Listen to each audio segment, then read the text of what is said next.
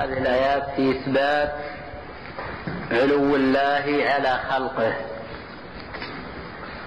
وقد فطر الله عباده على ذلك.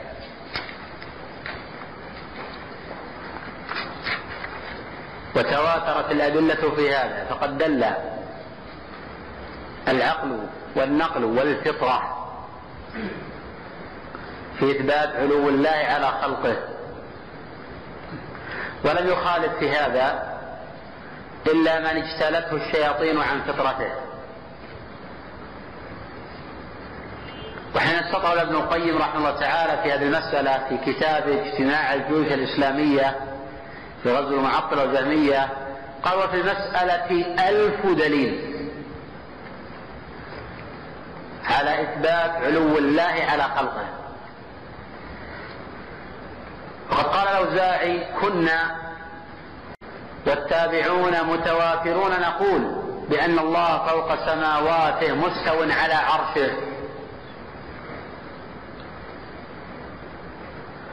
وقال الإمام الطلمنكي رحمه الله أجمع العلماء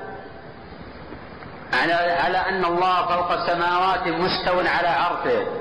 على الحقيقة لا على المجاز.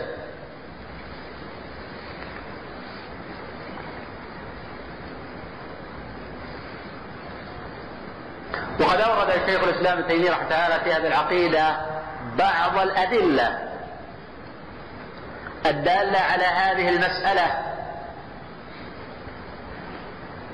والعلو ثلاث مراتب. النوع الأول علو الذات والنزاع بين أهل السنة وأهل البدع هو في هذا النوع. النوع الثاني علو القدر. النوع الثالث علو الشرف. ولله جل وعلا كل أنواع العلو. قال تعالى وهو العلي العظيم. وقال تعالى هو الأول والآخر والظاهر والباطن. وقد فسر النبي صلى الله عليه وسلم هذه الآية في دعائه اللهم أنت الأول فليس قبلك شيء. وأنت الآخر فليس بعدك شيء وأنت الظاهر فليس فوقك شيء وأنت الباطن فليس دونك شيء. والخبر رواه الإمام مسلم رحمه الله في صحيحه. وحين أراد النبي صلى الله عليه وسلم أن يعتق الجارية دعا بها فقال لها أين الله؟ قالت في السماء. قال لها من أنا؟ قالت أنت رسول الله. قال فأعتقها فإنها مؤمنة. والخبر في مسلم حيث معاوية بن حاتم السلمي وحين خطب الناس وحين خطب النبي صلى الله عليه وسلم الناس في عرفات في أعظم مجمع التقى به رسول الله صلى الله عليه وسلم بالناس. كان يقول حين خطبهم اللهم اشهد يرفع أصبعه إلى السماء وينكتها ويقول اللهم اشهد اللهم اشهد اللهم اشهد. إشارة إلى علو الله على خلقه. وقد اتفق أهل السنة على أن من أنكر علو الله على خلقه لأنه جهمي.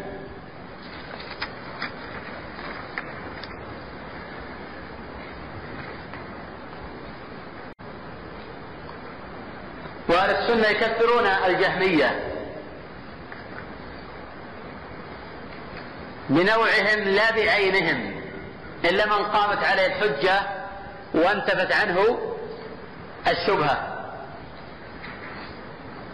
وقد أشار إلى هذا المعنى ابن القيم وأن خمسمائة من علماء أهل السنة متفقون على ذلك. وقال ولا لك أي الإمام حكاه عنهم بل قد حكاه قبله الطبراني.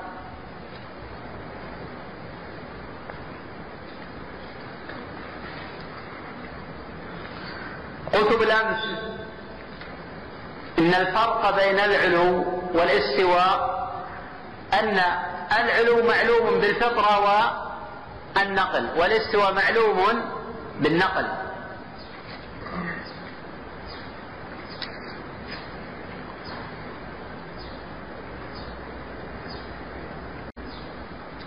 قوله جل وعلا يا عيسى إني متوفيك ورافعك إلي. أولا في إثبات صفة الكلام لله جل وعلا. الله جل وعلا يتكلم متى شاء إذا شاء. وصفة الكلام صفة أزلية يتكلم متى شاء إذا شاء. قال الله جل وعلا وكلم الله موسى تكليما.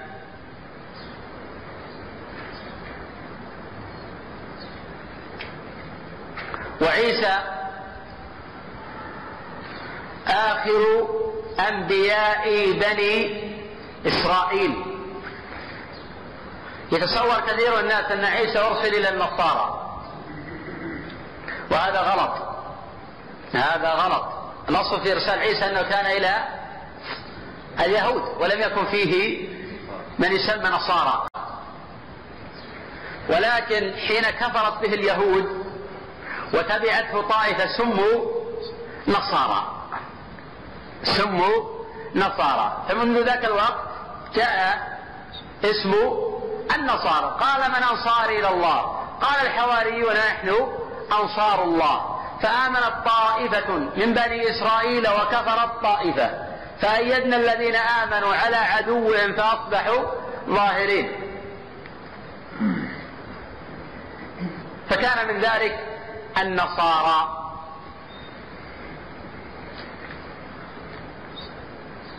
إذا اليهود مأخذون من الرجوع من قولهم هدن أي رجعنا. والنصارى مأخذون من النصرة. فالذي يدعون النصرانية في هذا العصر وهم لا يتبعون عيسى هؤلاء كذبة.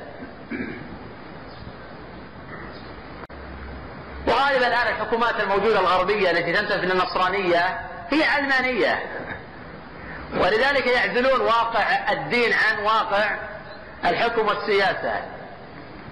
ففي الحقيقة لا يؤمنون بأحد من أنبياء الله جل وعلا. ولكنهم يستخدمون النصرانية لحاجتهم ولا يخدمون النصرانية. ككثير من بعض المنتسبين للإسلام يستخدم الإسلام ولا يخدم الإسلام؟ ولذلك الآن ما هناك حكومة غربية دينية. ما هناك حكومة غربية دينية. هي كل الحكومات الغربية الآن إما علمانية أو غير ذلك. فلذلك هؤلاء لا ينتسبون لدين أصلا. وليس معنى هذا إلغاء أحكام اليهودية وأحكام النصرانية كلا. لأن الله حين ذكر الأحكام كان معلوما من ذلك أنه سوف يوجد منهم من تكون فيه الأحكام ماثله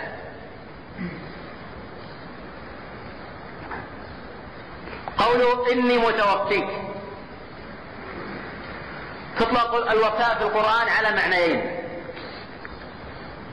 المعنى الأول مفارقة الحياة.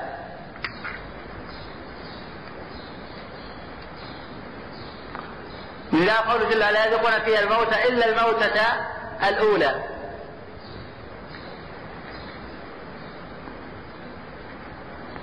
يحيي ويميت.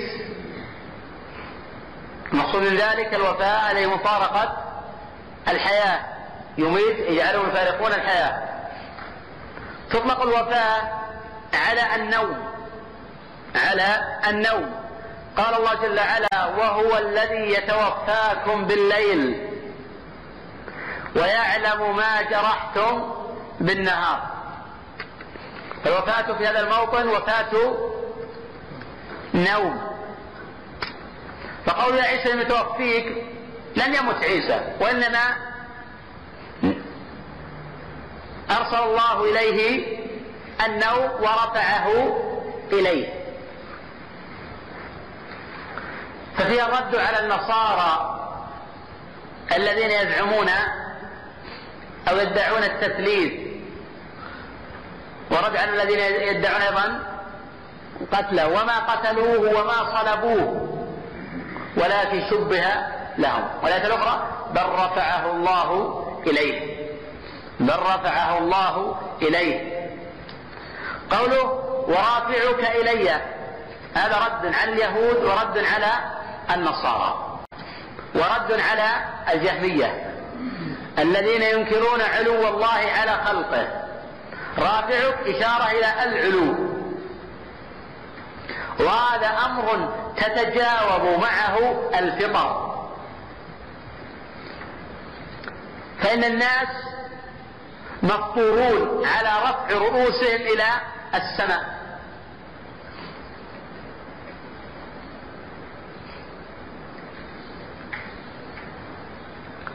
وقوله جل وعلا بل رفعه الله إليه. رفع الضمير يعود إلى عيسى. ولذلك لا يختلف أهل السنة أن عيسى ابن مريم سوف ينزل في آخر الزمان. وتواترت الأدلة عن النبي صلى الله عليه وسلم أنه قال والذي نفس محمد بيده لينزلن فيكم ابن مريم حكما مقسطا. فيضع الجزية ويقتل الخنزير ويكسر الصليب.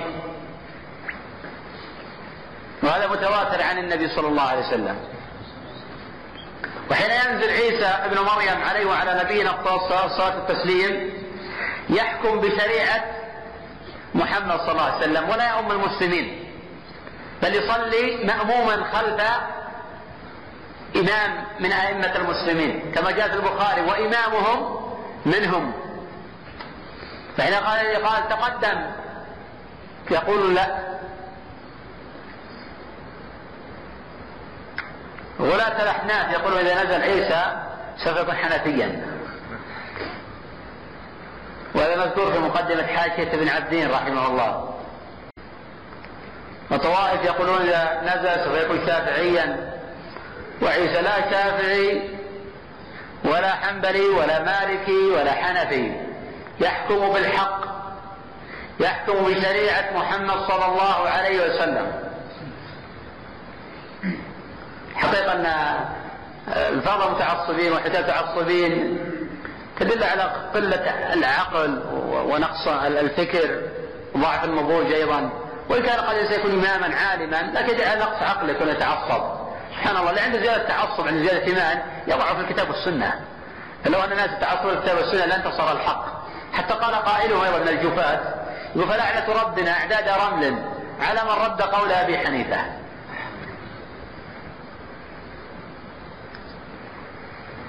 وهذا إمام الحرمين في مقدمة كتابه عن الشافعي يجب اتباع مذهب الشافعي لأنه مطلبي والقرش يجب اتباعه لقول صلى الله عليه وسلم قدموا قريشا ولا تقدموها.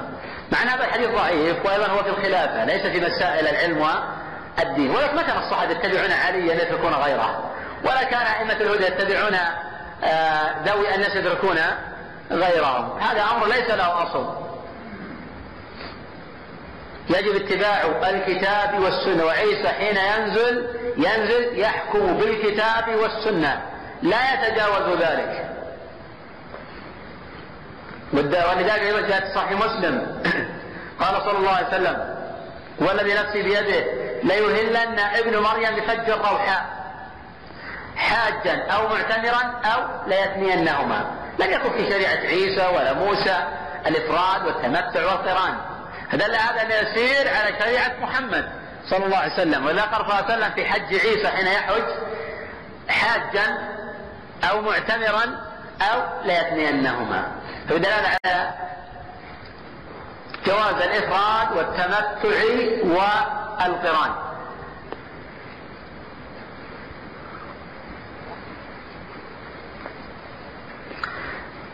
لم يكن بين نبينا محمد صلى الله عليه وسلم وبين عيسى نبي. وهذا جاء في الصحيحين ليس بيني وبين عيسى نبي. على خلاف بين العلماء رحمه الله تعالى في تحديد الفترة الزمانية التي كانت بين عيسى ومحمد صلى الله عليه وسلم. قيل ستمائة عام وقيل غير ذلك. ولكن الثابت ليس بين عيسى وبين محمد صلى الله عليه وسلم نبي.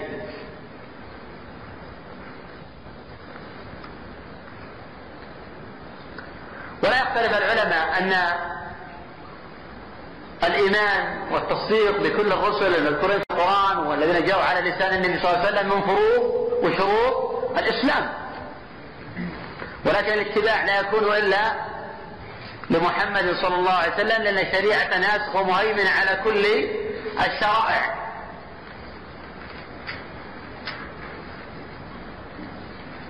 قال صلى الله عليه وسلم الخبر في مسلم لا يسمع بأحد من هذه الأمة لا يهودي ولا نصراني ثم لم يؤمن بما أرسلت به إلا كان من أصحاب النار. وذلك حين ينزل عيسى لا يقبل من اليهود والنصارى إلا الإسلام. لا يقبل منهم لا جزية ولا غيرها. لا يقبل منهم الإسلام. من أسلم قبل منه ومن لم يقبل بالإسلام وضع عليه السيف. وقوله جل وعلا إليه يصعد الكلم الطيب والعمل الصالح يرفعه. قوله إليه. أي إلى الرب جل وعلا. يصعد. الصعود لا يكون إلا من أسفل إلى أعلى. ففي إثبات العلو لله جل وعلا. قوله الكلم الطيب. الله جل وعلا طيب. ولا يقبل إلا طيبا. ولذلك قال ولا تيمموا الخبيث منه تنفقون ولستم بآخذيه. الخبيث المقصود به هنا الردي الردي. المقصود به الردي. فالله جل وعلا يقبل الكلم الطيب. هو الذي أرسل رسوله بالهدى ودين الحق. أرسله بالعلم والعمل. والعمل لا يقبل الا بشرطين الشرط الأول الإخلاص. الشرط الثاني المتابعة للنبي صلى الله عليه وسلم. قال تعالى وما أمروا إلا ليعبدوا الله مخلصين له الدين. وهذا معنى شهادة أن لا إله إلا الله. وقال صلى الله عليه وسلم من أحدث في أمرنا هذا ما ليس منه فهو رد. وهذا معنى شهادة أن محمدا رسول الله. قوله والعمل الصالح يرفعه. في ذلك تفسيران للعلماء. قيل والعمل الصالح يرفع أي يرفع الكلمة الطيب. قيل والعمل الصالح يرفع الكلمة الطيب. وقيل والعمل الصالح يرفعه أي يرفعه الله إليه. فقوله والعمل الصالح قيد العمل بالصالح. فليس كل من عمل عملا قبل منه. لا بد أن يكون العمل صالحا. والصالح لا بد له من شرطين. ما هما؟ عمل صالح اي نعم. خوف. يعني يؤدي العمل خائفا راجيا. طيب ما يشترط له شروط العمل؟ يا أحمد. الإخلاص والمتابعة. الإخلاص والمتابعة للنبي صلى الله عليه وسلم. طيب من باب آخر له أركان غاية المحبة والذل الذل مع غاية المحبة. عرف العبادة؟ نعم. عرف العبادة؟ العبادة اسم جامع لكل ما يحبه الله والله من الأقوال والأفعال الظاهرة والباطنة. قوله يرفعه في إثبات العلو لله جل وعلا.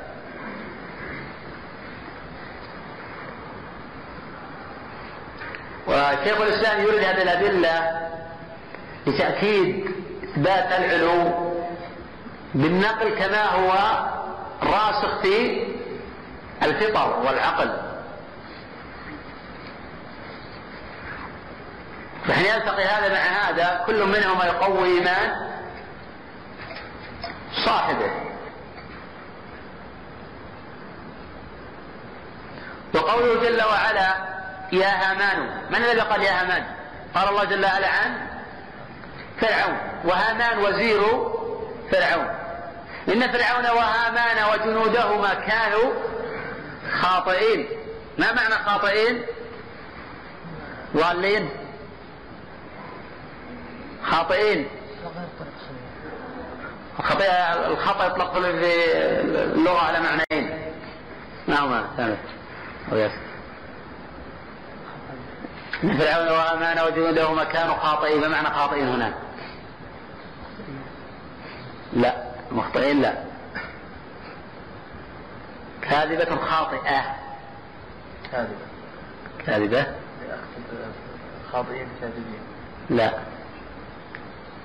شاهدين. لا. في أحد يعرف؟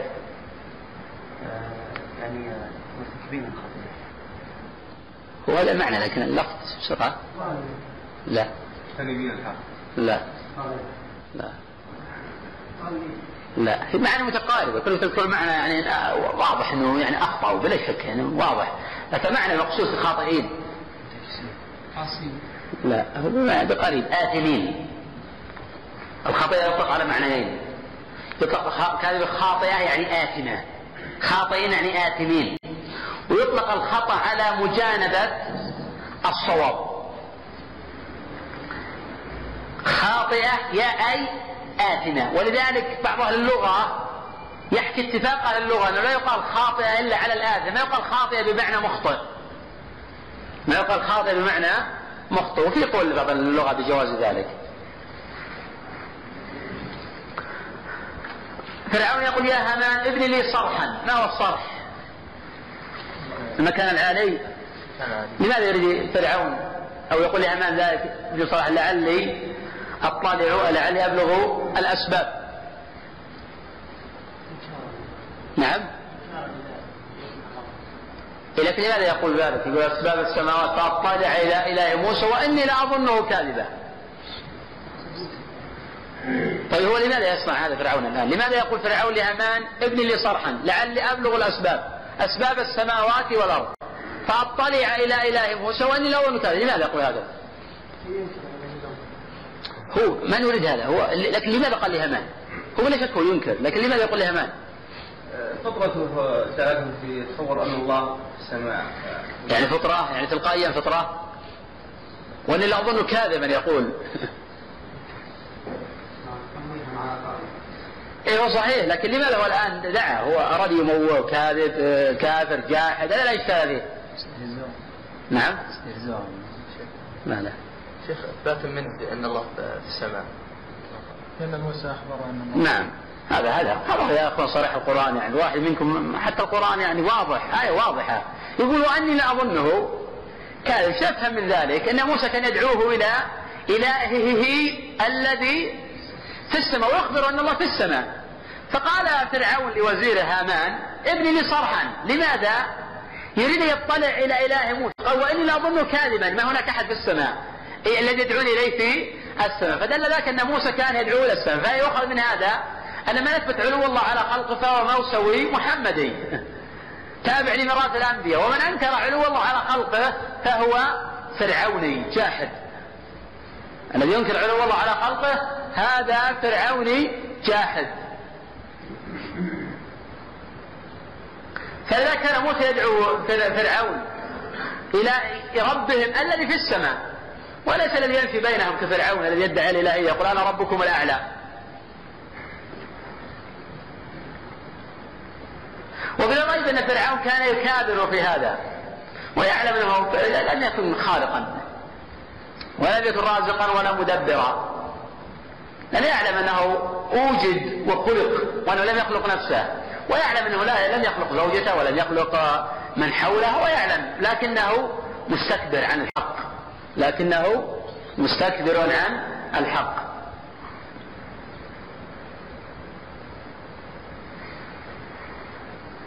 ولذا الله جل وعلا فاستخف قومه فأطاعوه. هو يعبث بعقولهم.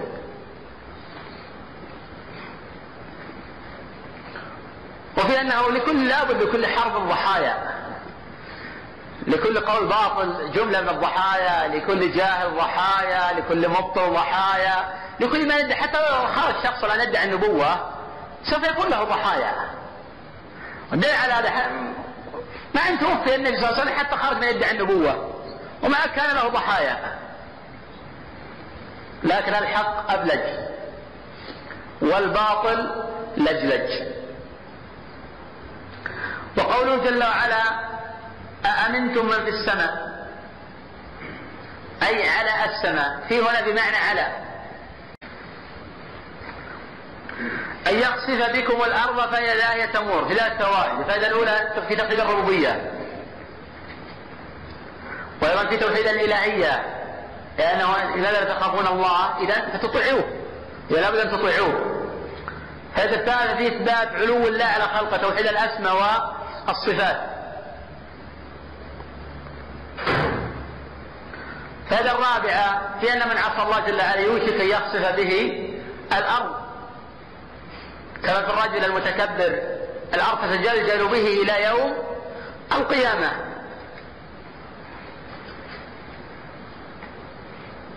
فإذا هي تمور أي تضطرب.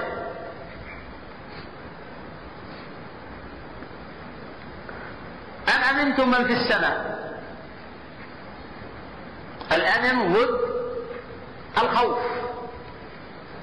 أي على السماء. في إثبات علو الله على خلقه. السماء يطلق في اللغة على كل ما على.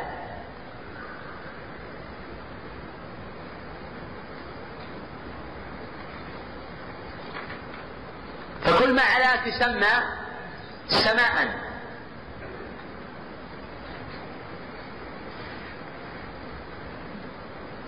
المقصود في هذه الآيات من في السماء أي على السماء. فوق سماوات مستو على عرشه. قال يرسل عليكم حاصبا أي حجارة من السماء. فستعلمون كيف نذير. أي هذا حين تستيقنون هذا النذير. حين تعصون الله جل وعلا تخالفون أمره وترتكبون نهيه.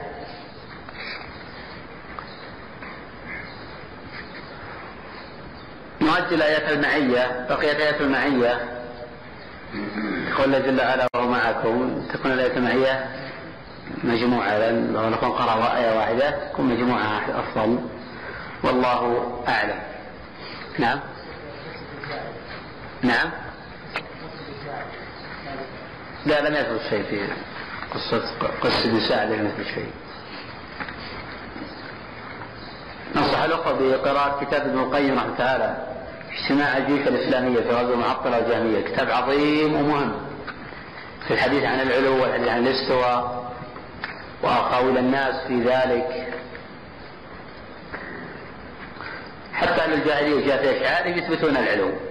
كما في شعر عنترة يا عبلة أين من المنية مهربي إذ كان ربي في السماء قضاها. هو جاهلي يثبت علو الله على خلقه. ومع هذا الجهمية يكابرون في ذلك. منهم من يقول هذا مجاز. لا كجهمية ومعتزلة ولا شاعرة. كل هؤلاء يثبتون علو, علو الله على خلقه.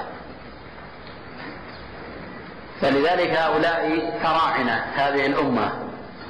لأن من لم يثبت العلو فهو ليس له إيمان سوى فرعون الذي يقول لموسى وإني لا أظنه كاذبا. فالعلو ثابت في الفطرة ثابت في الأدلة الواضحة. الجلية وأن الله جل وعلا فوق السماوات مستو على عرشه وهذا موجود في أشعار أهل الجاهلية وأقاويلهم ونحو آه ذلك. نعم. الذين يقولون بوحدة الوجود ينكرون العلو شيء اي نعم لأنهم يقولون الله جل وعلا موجود في كل مكان. فلا يثبتون يعني آه العلو المقصود في الكتاب والسنة يثبتون العلو المطلق. الذي يقتضي أن يكون ممتزجا ومخالطا وموجودا مع غيره فلا تميز له من ذلك. وبالتالي نعم ينكرون ذلك هذه الطريقة. الله يا شيخ ما الصفات وصحيح هذا غلط يعني. كون بعض الناس الآن يطلق على النصارى المسيحيين وهذا غلط. يعني نسبة إلى عيسى وهذا ضلال. لأن هؤلاء لا ينتسبون إلى عيسى حقيقة. وفي نفس الوقت هذا اللفظ يطلق عليهم. الله سماهم نصارى ولم يسمهم مسيحيين. وذاك شيخ الإسلام يقول في مقدمة الرد على ابن الدين المسيح يقول أنا نظرت نصرانيا فأثبتت له أنه كافر بعيسى قبل يكفر بمحمد صلى الله عليه وسلم. وجه هذا؟ يقول حين نظرت قلت أنتم تؤمنون بعيسى؟ قالوا نعم. قلت له ألم يرد في كتابكم الإخبار عن محمد؟ قال بلى ورد. قلت إذا أنتم كفر بعيسى. لأنك لو كنتم مؤمنين بعيسى لآمنتم بمحمد لأن عيسى بشر بمحمد. فأنتم كفرتم بعيسى قبل أن تكفروا بمحمد صلى الله عليه وسلم. مبشرا برسول يأتي من بعد اسمه أحمد. فعيسى بشر بمحمد. وقيل أيضا جميع الكتب جميع الكتب السابقة كانت تبشر بمحمد. فهؤلاء حين لا يؤمنون بمحمد هم كفر بعيسى إذا لا نحن حين لا نطيع محمدا في شيء. ألا نعتبر عصاة؟ حاشانا من ذلك وأعاذنا الله من ذلك. فمن لم يؤمن بمحمد يعتبر كافرا بمحمد. فالنبي حين أخبر عن المغيبات أن يقول لا أن عيسى لا ينزل في آخر الزمان وأن النبي أخطأ في ذلك. هل يعد مسلما؟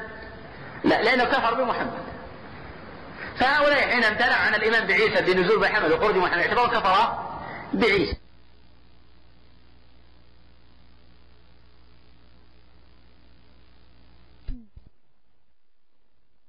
أما الاتحاد فهو أخص من الحلول. بمعنى يقول أن الله آه، اتحد مع كذا ومع كذا. وأيضا في شبه من الوجودية الذي قلنا آه، الوجود هذا هو عن وجود الله كما يقول ابن سينا وطبقته.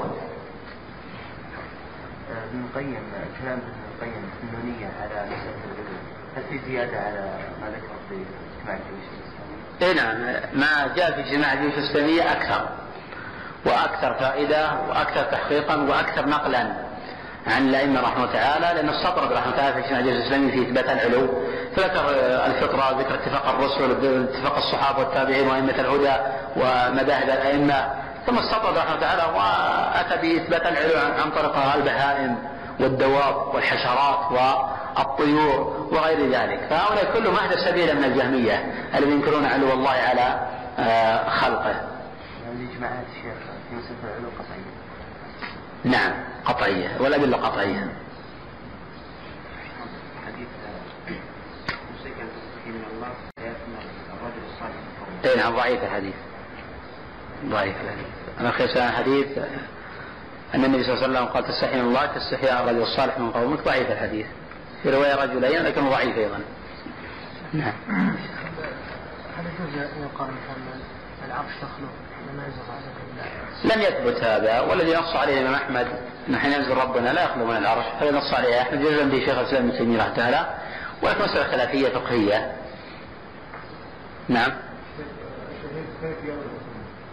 نعم. الشهيد يرزق؟ الشهيد يرزق لا الشهيد ما يرزق الشهيد يشفع. أولا تقول من يقتل في سبيل الله أموات بل أحياء عند ربهم يرزقون ما قال يرزقون؟ يرزقون. الله يرزقهم. أي نعم. الله يرزقهم يعني بمعنى أن الله جل وعلا ينعم عليهم. الله قد يرزقهم ما قد يرزقون.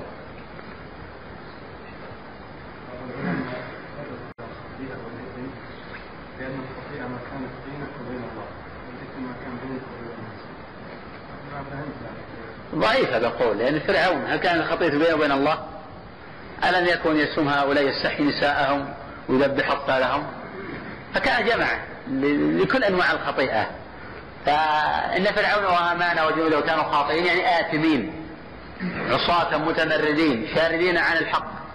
لا يعرفون إلى الإنسانية طريق ولا إلى الحق سبيلا. فالتفريق فقط بين الخطيئة بمعنى الإثم والخطيئة بمعنى الغلط الخطأ. ونحن نفهم هذا وإلا الخطيئة ترد بمعنى الخطأ على النفس والخطأ في حق. آه الغير. نعم. آه هو يطلق نعم الخطأ على الجهل. لكن ليس بمعنى الخطيئة بمعنى الخطأ الذي هو ضد الصواب. وخطئي وعمدي وكل ذلك عندي. خطأ هنا بمعنى ارتكاب ضد الصواب. هذا نعم يطلق لكن ما يطلق الخطيئة بمعنى آه الخطأ هذا هو الغلط. وإن كان بعض العلماء يوجد ولكن بعض اللغة يحتل الإجماع على خلاف هذا. نعم. نعم. الجهمية نعم لهم وجود الآن بكثرة أيضا يوجدون يوجدون بكثرة الآن في عمان. والآن هم الإباضية طبعا الإباضية خوارج. لكن هذا الأصل الحقيقة ما هناك مذهب متبع واضح. لكن لهم وجود بكثرة في اليمن في عمان في الأردن الشقاق وطبقته أتباع الكوثري أو كلهم جهمية. آه الإباضية الأصل فيهم خوارج يكثرون بمطلق آه الذنوب لكنهم في الأسماء والصفات جهمية. وموجود كتاب آه مفتيهم الخليلي آه اسمه الظاهر الحق الداموي الظاهر عنوانه هكذا. هذا كله على مذهب الخوارج والجهمية فهو الحقيقة في التنظير خوارج في العمل مرجئة. فاختلطت المذاهب الاصل في الاوائل لا في خارج ما يكون مرجئ ابدا. مرجئ ما يكون خارج لا لا. خارج من وجه مرجئ من وجه كما في عصرنا هذا في ناس الان ينادي بذم الخوارج وبالخوارج بلا شك إن الخوارج يجب ذمهم والبعد عنهم والحذر. منهم ومن شرهم. لكن بعض الناس يصف الآخرين بمثل الخوارج بدون حق. بصرف النظر عن القضية. لكنه ينادي بسب الخوارج ذم الخوارج وطلبة العلم ونحو ذلك. في نفس الوقت هو عنده أرجى مع الآخرين. فما هناك ضوابط الآن؟ موازين واضحة. لأن أصبحت الآن ديانة الناس قليلة. بالتالي يعني يتلاعب تتلاعب بهم الأهواء. نعم عنده كتب قرأها يريد إعادة قراءتها وعنده كتب أخرى ما قرأها يريد أن يقرأها هل الأفضل أنه يقرأ اللي يريد أن يعيد قراءته يجعل الوقت كامل حتى ينتهي منه ثم يبدأ فيما يريد أن يقرأ أم أنه يجمع بينهم في وقت واحد؟ ومن كان له قراءة الكتب. الأخ يقول يعني أي ما أفضل يكرر بعض الكتب؟ أم أنه يقرأ ما لم يقرأ يختلف من شخص ذكي فهيم حين يقرأ الكتاب يفهم ويحفظه مثل هذا حين يقرأ الكتاب ويفهم ويستوعب وينتقل إلى غيره. ولكن يبقى في بعض الكتب بحاجة لقراءة أكثر من مرة لأهميتها وقد فوائدها كمؤلفات ابن تيمية ومؤلفات ابن القيم. هذه بحاجة لقراءة أكثر من مرة. فإذا دعت الحاجة لقراءة الكتب أكثر من مرة فلا حرج أن أؤخر قراءة مثلا كتب ابن عبد البر أو كتب ابن حزم وكتب بعض الأئمة لأجل هذه الكتب لكثرة فوائدها والاستيعاب لجميع مذاهب الأئمة الأربعة ومذاهب الناس وغير ذلك. فالإنسان يحرص كل الحرص على أن يكون موسوعة علمية متنقلة. ويسأل الله جل وعلا العلم فتح من الله جل وعلا. والعلم يدخل قلب كل موفق من غير بواب ولا استئذان. ويرده المحروم من خذلان لا تشكل اللهم بالحرمان فاللي عند الله قريب واللي عند المخلوق بعيد. ولو سئل الناس التراب لاوشك اذا قيل هاتوا ان يملوا ويمنعوا. ولكن الله حين تتأخر عن سؤال يغضب عليك. والله يغضب وإن تركت سؤاله وبني آدم حين يسأل يغضب. فالانسان يسال الله جل الفتح يسال الله العلم يسال الله البصيرة ويكتب قراءة الكتب ويسأل الله جل وعلا السداد والتوفيق والمعونة. نعم. نقطة يا علي هل تجوز عند بداية الدعاء كما يفعل مثلا الرافضة كيف يعني يقولون هم ينادون عليا أصلا الرافضه، الرافضه ينادون عليا. يسألون عليا يا علي اغفر لي يا علي ارحمني. يعني سجود يقولون يا علي يعني انت تسالهم يقول لك هذا اسم من الله علي. إي علي علي اسم الله. لكن هم ينادون عليا. فرق بين المسألتين. لكن لو قال شخص آه آه اللهم أنت العلي. يعني الله فلا إشكال فيه. لكن يقول يا علي يلبس على الناس ومن إذا آه أوقف. قال أنا أقصد الرب. يقول هذا ملبس. الرب العلي. نعم.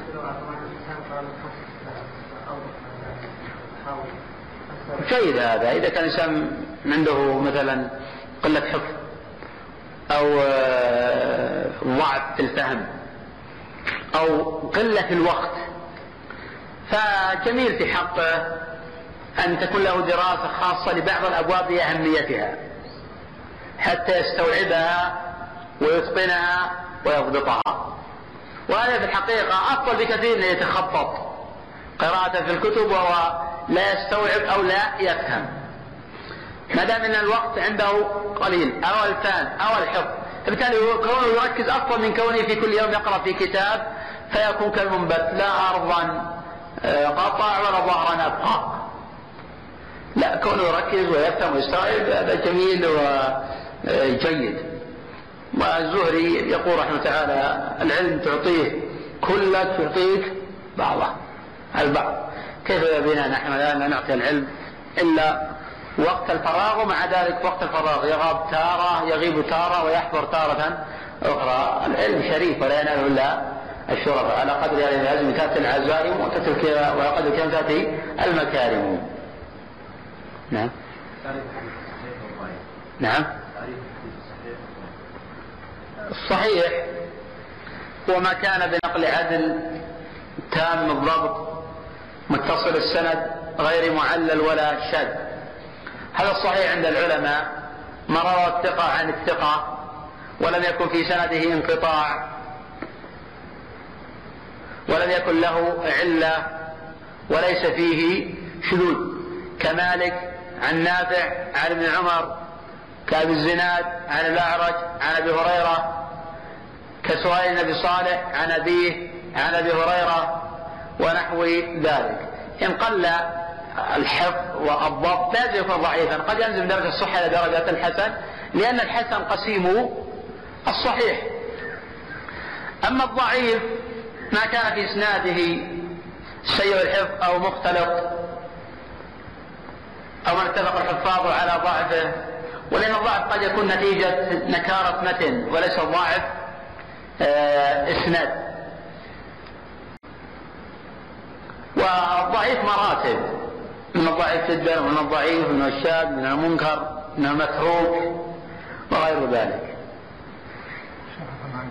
كيف جمع الإباضية بين مظهر الخوارج والمرجئة وهما متناقضان؟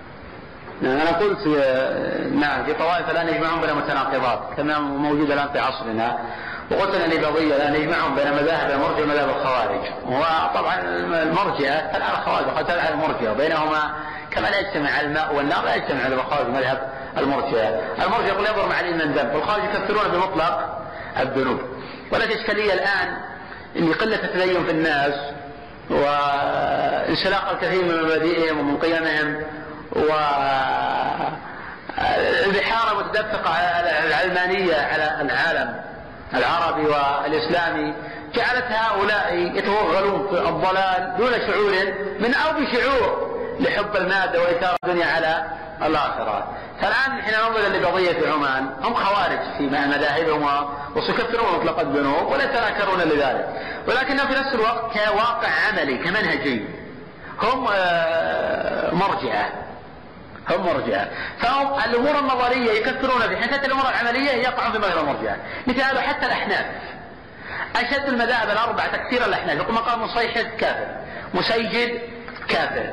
يكثرون بأشياء لا يكفر بها الآخرون. ولكنهم عندهم النزعة الإرجائية.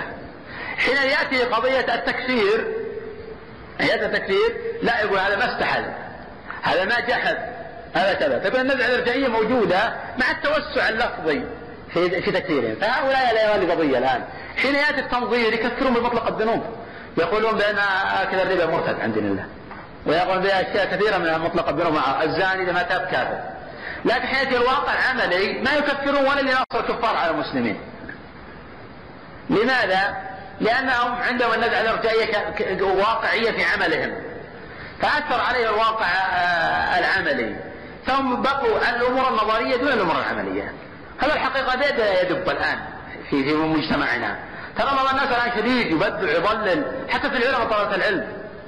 لكنه في من يحارب الشريعة لا يتعرض له بشيء بل ربما يعظم ويثني عليه ويرى انه هو هو ناصر الدين في هذا العصر فهم الحقيقة مرجئه من وجه خوارج من وجه آه، اخر البعض يلاحظ حتى المستقيمين يعني يستدلون بالآيات القرآنية في الحديث يقول لا يعطي سؤال ثم المسعد يقول إذا جاء جناس الساعة فلا يستقبلون يستدل بالآيات القرآنية على وفي خلاف قوي بين الفقهاء لكن الصواب عدم الاستدلال بالآيات القرآنية في خطاب الناس ونحو ذلك. والصواب أن هذا مكروه. أجاز هذا لكن الصواب أن هذا مكروه في أصح قولي. آه العلم. لأن هذا أولا يؤدي إلى امتهان القرآن وتنزيله في غير منزلته. الأمر الثاني ربما الإنسان يفسر الآية على غير وجهه فيقع في آه، المحذور. وذلك صح القولين في مذهب أحمد كراهية هذا. وهذا الذي ذكر السفاريني رحمة تعالى في غذاء الآداب شرح منظومة الآداب. نعم. صار بس مجرد يستفيد من بلاغة القرآن. الفاظ يعني ما ما ذكرت فيها القرآن فيأخذها و... ولا حرج يأخذها ولا يتكلم على وضع الآية. وجئت على قدر يا موسى ونحو هذا. يأتي بألفاظ القرآن في, في غير مواضعها. قد لا يكون اسمه موسى.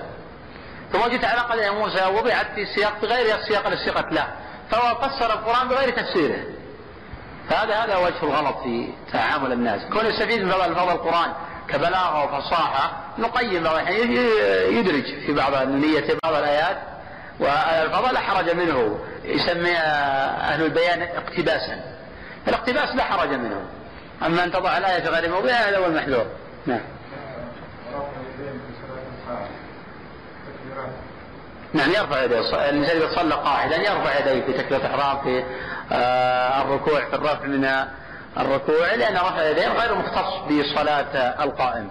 هي عامة في صلاة القائم والقاعد والأيدي ترفع في أربعة مواضع في تكبيرة الإحرام في الركوع في الرفع من الركوع في القيام من التشهد الأول. عن استواء الله جل وعلا على عرشه وعلوه على خلقه. شرع يتحدث عن معية الله جل وعلا. وأن المعية لا تنافي علوه.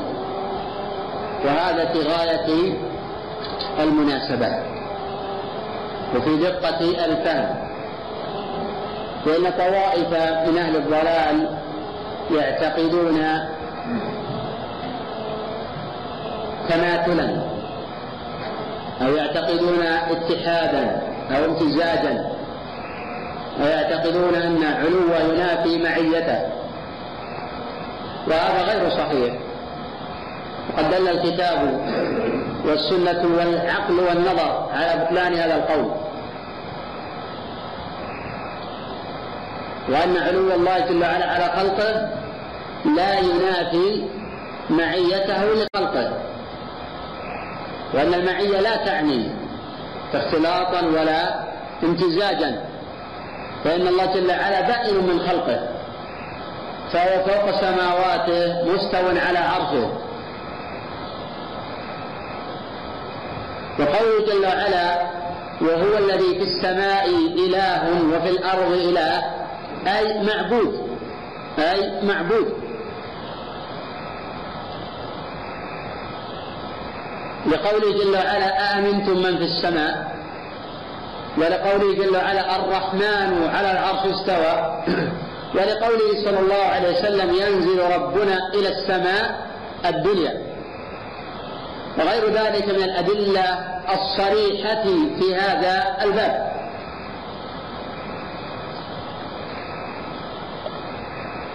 تقدم في الدرس الماضي قول الأوزاعي كنا والتابعون متوافرون نقول بأن الله فوق سماواته مستو على عرشه. وهذا لا يختلف في أهل السنة. دل عليه النقل والعقل. وقد فطر الله عباده على ذلك. والأدلة الواردة في الكتاب وهو معكم إن الله مع الصابرين وغير ذلك وسيأتي الحديث عن ذلك مفصلا في على أحد وجهين. النوع الأول معية علمية دل عليها أو دلت عليها أدلة أخرى. النوع الثاني معية تقتضي تسمى معية خاصة تقتضي نصرا وحفظا وتأييدا. ولا أحد يفهم كتاب الله أعظم من فهم رسول الله صلى الله عليه وسلم ومن فهم الصحابة رضي الله عنهم. ولم يقل أحد منهم بأن المعية تقتضي اختلاطا أو امتزاجا أو اتحادا أو غير ذلك.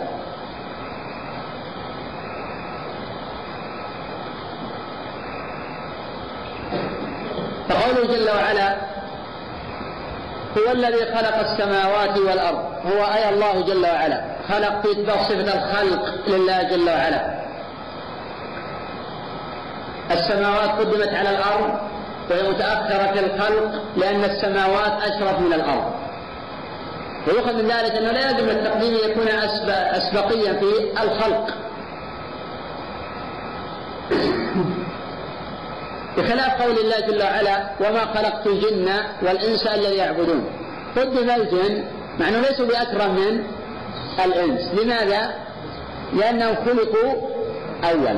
لأنهم خلقوا أولا. فقدموا. وهنا قدمت السماوات لأن أشرف وليست بأسبق في الخلق. قوله في ستة أيام أي من أيام الله جل وعلا. قال تعالى وإن يوما عند ربك كألف سنة مما تعدون. قوله ثم استوى على العرش ثم تفيد الترتيب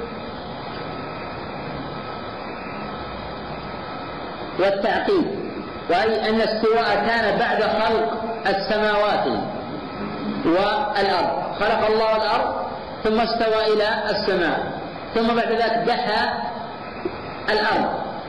فكان دحو الأرض عقد خلق السماء. نعم. لأن الله خلق الأرض أولا. وإذا قال جل وعلا والأرض بعد ذلك دحاها. لم يقل خلقها لأن الخلق كان متقدما على خلق السماوات.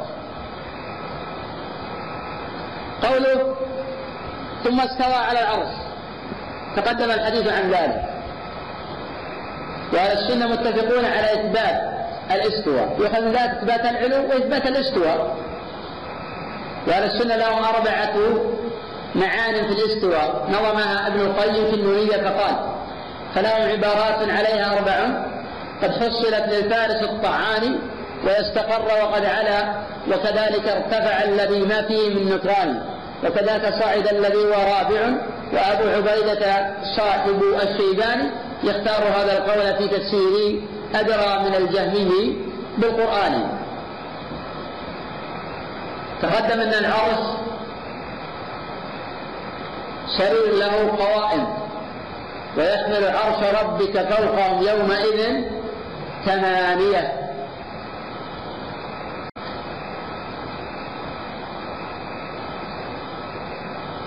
بخلاف الكرسي قال ابن عباس الكرسي موضع القدمين.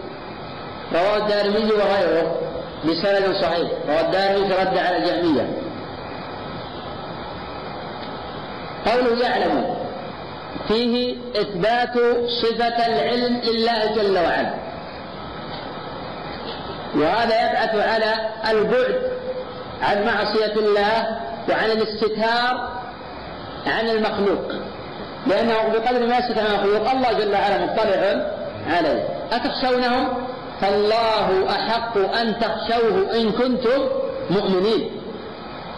والعليم أحاط علما بالذي في الكون من سر ومن إعلان. وبكل شيء علمه سبحانه فهو العليم وليس ذا نسيان. قال تعالى لتعلموا أن الله على كل شيء قدير وأن الله قد أحاط بكل شيء علما. وأهل السنة متفقون بأن الله يعلم الجزئيات كما يعلم الكليات. يعلم ما ظهر وما بطن. ويعلم ما تسرون وما تعلنون.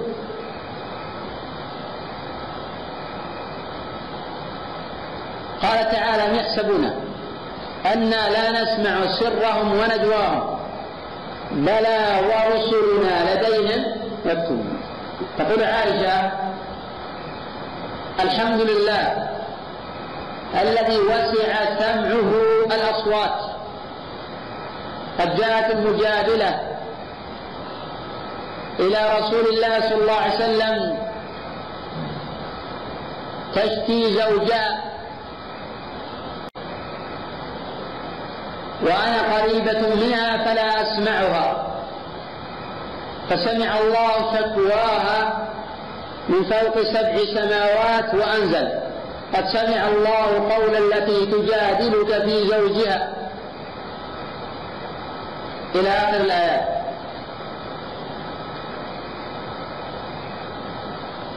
قوله ما يلج في الأرض أي في بطن الأرض سواء من الحيوانات والدواب والمخلوقات في باطن البحر أو المخلوقات في باطن الأرض. من الفواكه والخضار ونحو ذلك. مهما كان حجمه ومهما كان قدره فإن الله يعلمه. فقال وما يخرج منها من الحبوب والثمار والدواب وغير ذلك. هذا غير خاف على الله فإن الله يعلمه. ويعلم مستقرها ومستودعها.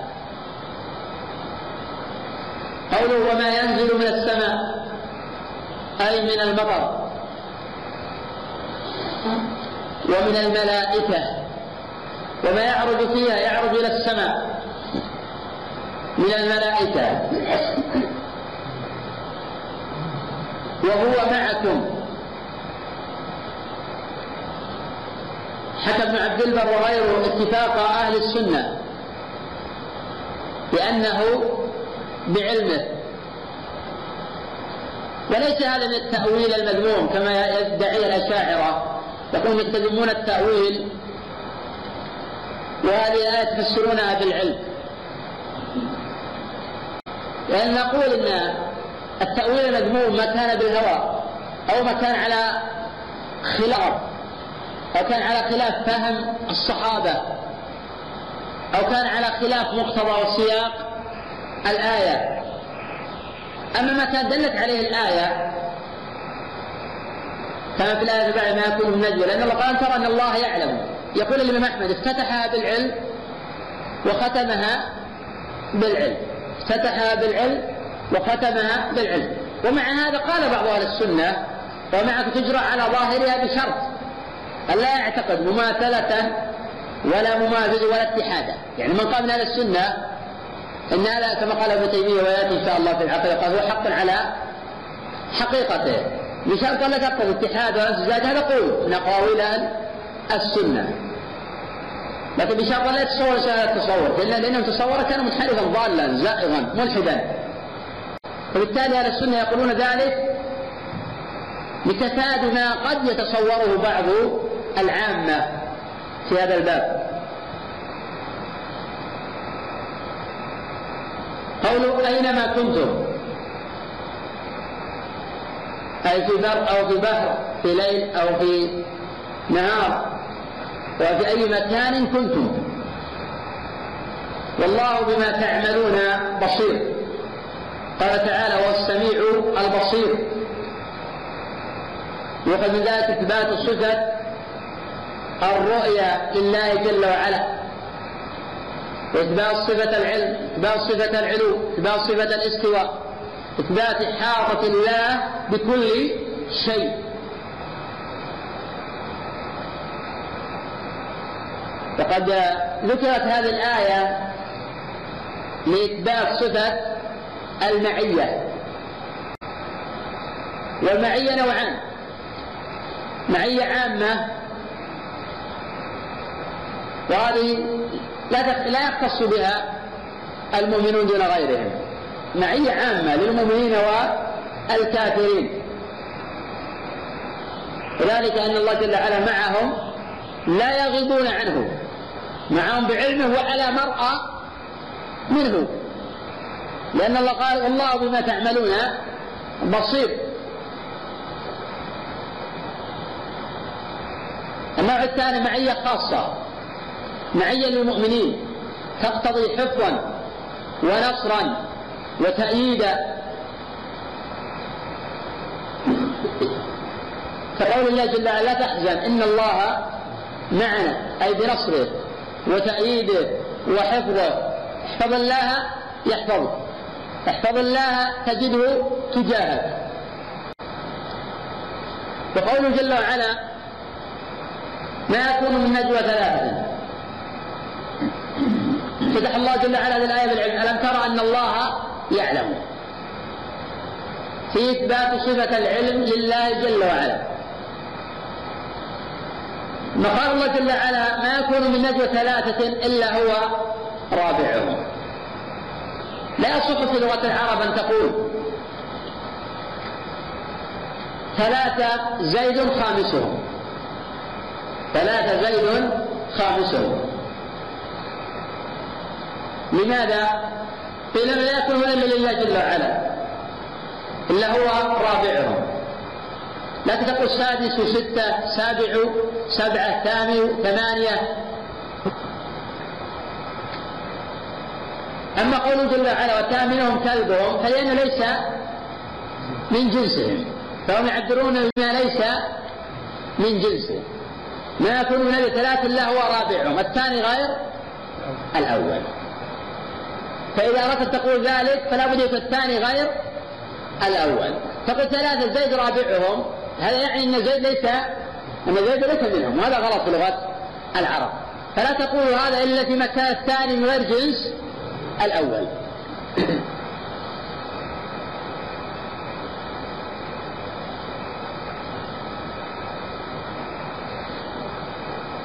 قوله ولا خمسة إلا هو سادسهم. لأنه ليس من جنسهم. ولا أدنى من ذلك ولا أكثر إلا وهو معهم. ولا أدنى من ذلك ولا أكثر إلا هو معهم. في إثبات صفة العلم لله جل وعلا. لأن الله جل وعلا قال إن الله بكل شيء عليم. افتتحها بالعلم وختمها بالعلم. وقد احتج بهذه الآية الإمام أحمد بن عبد البر وغيرهما بأن المعية معية علمية. قوله ثم ينبئهم بما عملوا يوم القيامة. في إثبات صفة العلم في إثبات صفة الإحاطة لله جل وعلا. وفي إثبات صفة الرؤية لله جل وعلا. وفي إثبات البعث. وفي إثبات الحساب. خيرا فخير وإن شرا فشر. في إثبات عظمة الله جل وعلا وفي إثبات القدرة لله جل وعلا. وفي بيان حقيقة المعية. وتقدم أن أهل السنة لهم المعية قولان. منهم من قال فسر المعية بالعلم ومنهم من قال تجرى على ظاهره ويحق على حقيقة بس بشرط. لكن بشرط ألا تقتضي أو أن لا يتوهم اتحادا أو امتزاجا أو اختلاطا. تعالى الله عن ذلك علوا كبيرا. ولذلك لا يصح القول بأن المعية ذاتية. مهما كان صاحبه يقصد من معنى.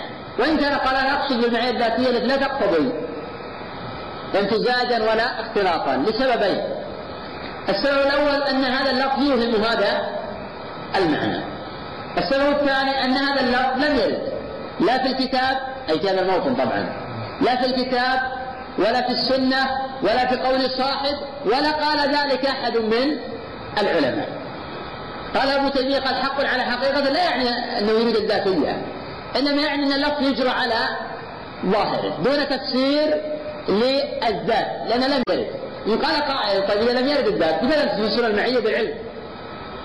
نقول لأن الله افتتح الآية بالعلم وختمها بالعلم. فالحديث عن العلم.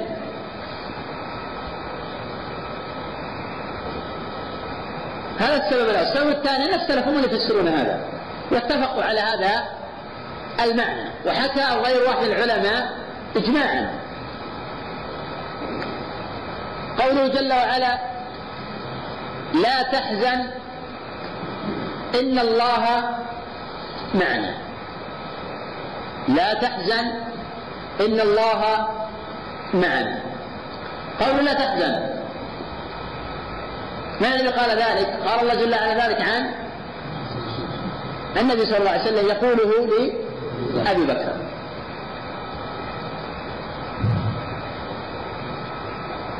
ما هو الحزن؟ الحزن يطلق على معاني. والحزن المذموم هو الذي يؤدي إلى تفويت محبوب لله وارتكاب محظور أما ولع القلب أو الهم الذي ينتابه هذا لا يضر ما دام ما ترتب عليه شيء من ذلك. قال صلى الله عليه وسلم العين تدمع والقلب يحزن.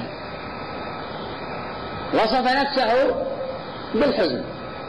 النبي صلى الله عليه وسلم وصف نفسه بالحزن. وهذا لا لا يضر.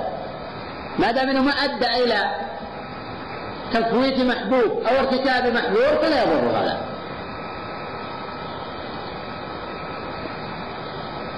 قوله إن الله معنا. قال صلى الله عليه وسلم ما ظنك باثنين؟ ما ظنك باثنين إلا هو ثالثهما. أي بالنصرة والتأييد. أخذ بعض العلماء من هذه الآية إثبات الصحبة أبي بكر. وأن من قال عن أبي بكر بأنه ليس بالصحابي أو سب أنه مرتد عن الدين. ويكشف هذا عند العلماء أنه أنكر القرآن. من المقصود بذلك أحسن الله معنا. والأحاديث مفسرة بأنه هو أبو بكر. فمن قال غير ذلك فقد كذب بكلام الله جل وعلا.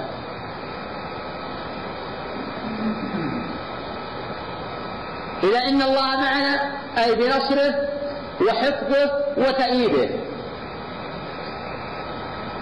إنا لننصر رسلنا والذين آمنوا في الحياة الدنيا ويوم يقوم الأشهاد.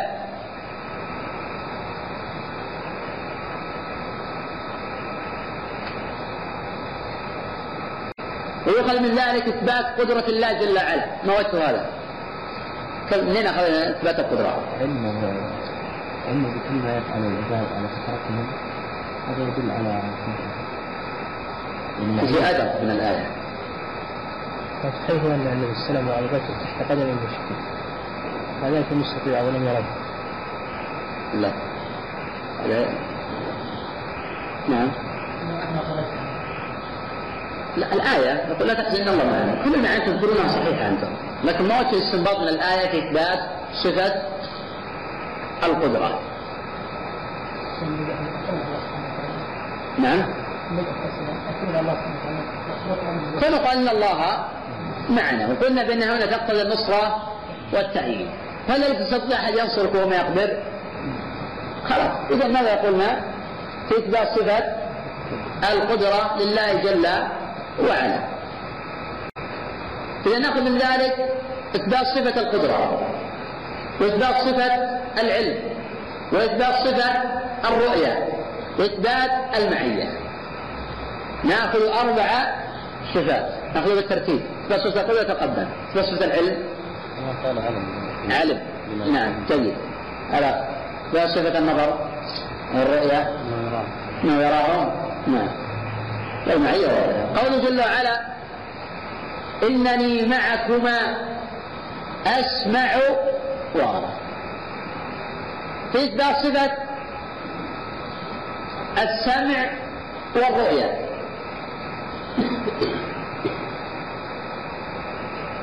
وفي إثبات المعية هنا قال الله جل وعلا إنني معكما أسمع وأرى.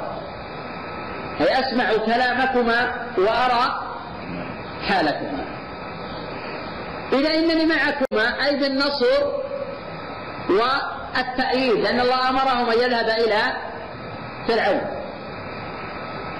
فيقول له قولا لينا لعله يتذكر أو يخشى.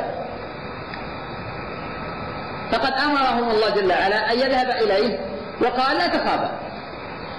لا تخافا. إنني معكما. إذا من كان الله معه فلا يقدر عليه أحد. ولو اجتمع من في الأرض جميعا في ضرورة التعلق بالله جل وعلا. وحين ألقي إبراهيم في النار ماذا قال؟ حسبنا الله ونعم الوكيل. لم يلجأ إلى مخلوق والأثر المشهور على ألسنة كثير لأن جبريل اعترض على النبي صلى الله عليه اعترض على إبراهيم عليه وعلى نبينا قصة في الهواء فقال ألك حاجة قال أما إليك فلا. هذا أثر ليس له أصل. هذا أثر موضوع ليس له أصل. والصوفية يحتجون بهذا على ترك الأسباب. وهذا ليس له أصل. إبراهيم حين ألقي في النار كما جاء في البخاري عن ابن عباس ماذا قال؟ حسبنا الله ونعم الوكيل. وحين قيل للنبي صلى الله عليه وسلم إن الناس قد جمعوا لك فخشوهم قال حسبنا الله ونعم. الذين قال لهم الناس إن الناس قد جمعوا لك فاخشوهم. فقال حسبنا الله ونعم الوكيل إذا انقطعت اطماع عبد عن الورى تعلق بالرب الكريم رجاؤه فأصبح حرا عزة وقناعة على وجهه أنواره وضياؤه. وإن علقت بالخلق اطماع نفسه تباعد ما يرجو وطال عناؤه فلا ترجو إلا الله في الخطب وحده ولو صح في خل الصفاء صفاؤه.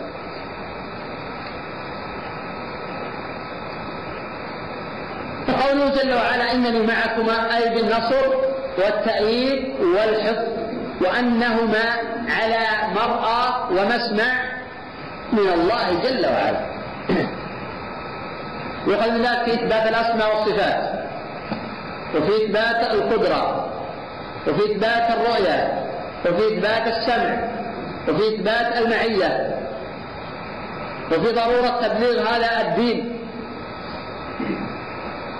وفي الحكمة من بعثة الرسل. في الحكمة من بعثة الرسل. ما الحكمة في الرسل؟ تبليغ. أيوة. الذين يبلغون رسالات الله ويخشونه. ولا يخشون أحدا إلا الله وكفى بالله حسيبا.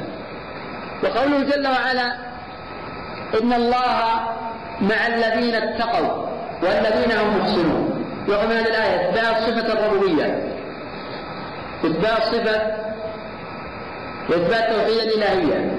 وإثبات توحيد الأسماء والصفات. ما وجه هذا؟ نعم. وما تدري الآية أمامك.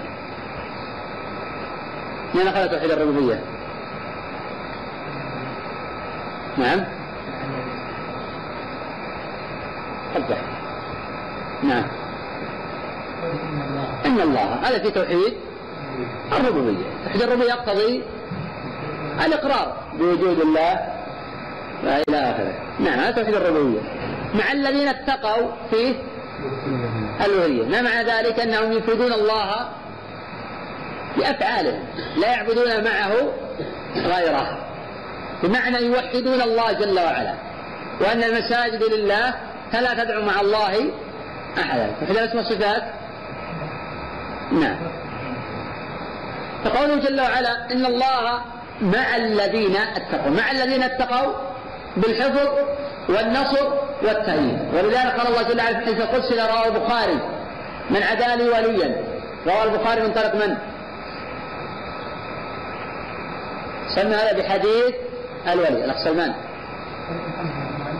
نعم البخاري رواه قال حدثنا محمد بن عباد بن كرامات نعم قال حدثنا خالد بن مخلد القطواني عن سليمان بن بلال عن شريك نعم ابن أبي نمر عن عطاء عن أبي هريرة عن النبي صلى الله عليه وسلم. طيب.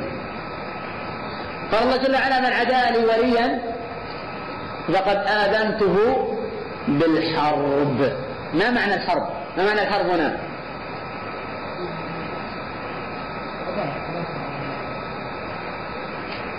ما معنى؟ قالوا بمعنى إعلان الحرب يوشك أن الله جل وعلا يأخذه ويبطش به. وكما قال الله تعالى شاء الله معنى من المعاني. إذا نقول من هذا أن من عاد أولياء الله فقد آذن الله بالمحاربة. ومن نشر الفساد في الأرض فقد آذن الله بالمحاربة. لأن الله قال عن أكلة الربا.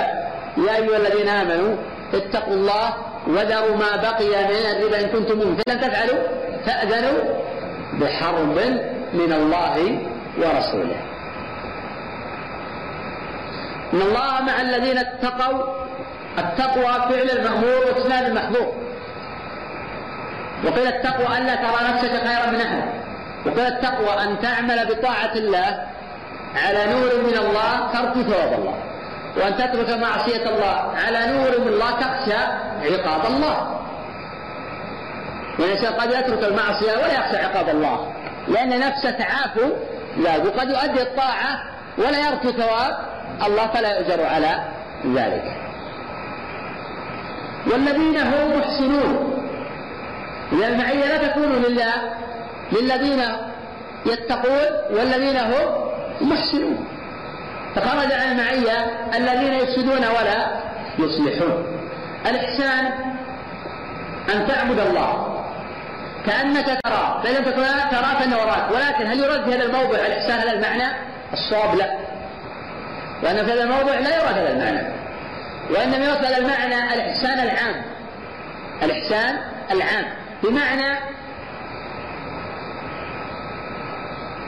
الإحسان إلى الآدميين بمعنى نفعهم والإحسان إلى البهائم. إن الله قد كتب الإحسان على كل شيء فقال تحسن قتله وبمعنى إحسان الإصابة في العمل. الإصابة في العمل. بمعنى الإخلاص وبمعنى متابعة النبي صلى الله عليه وسلم في سيرته وهديه.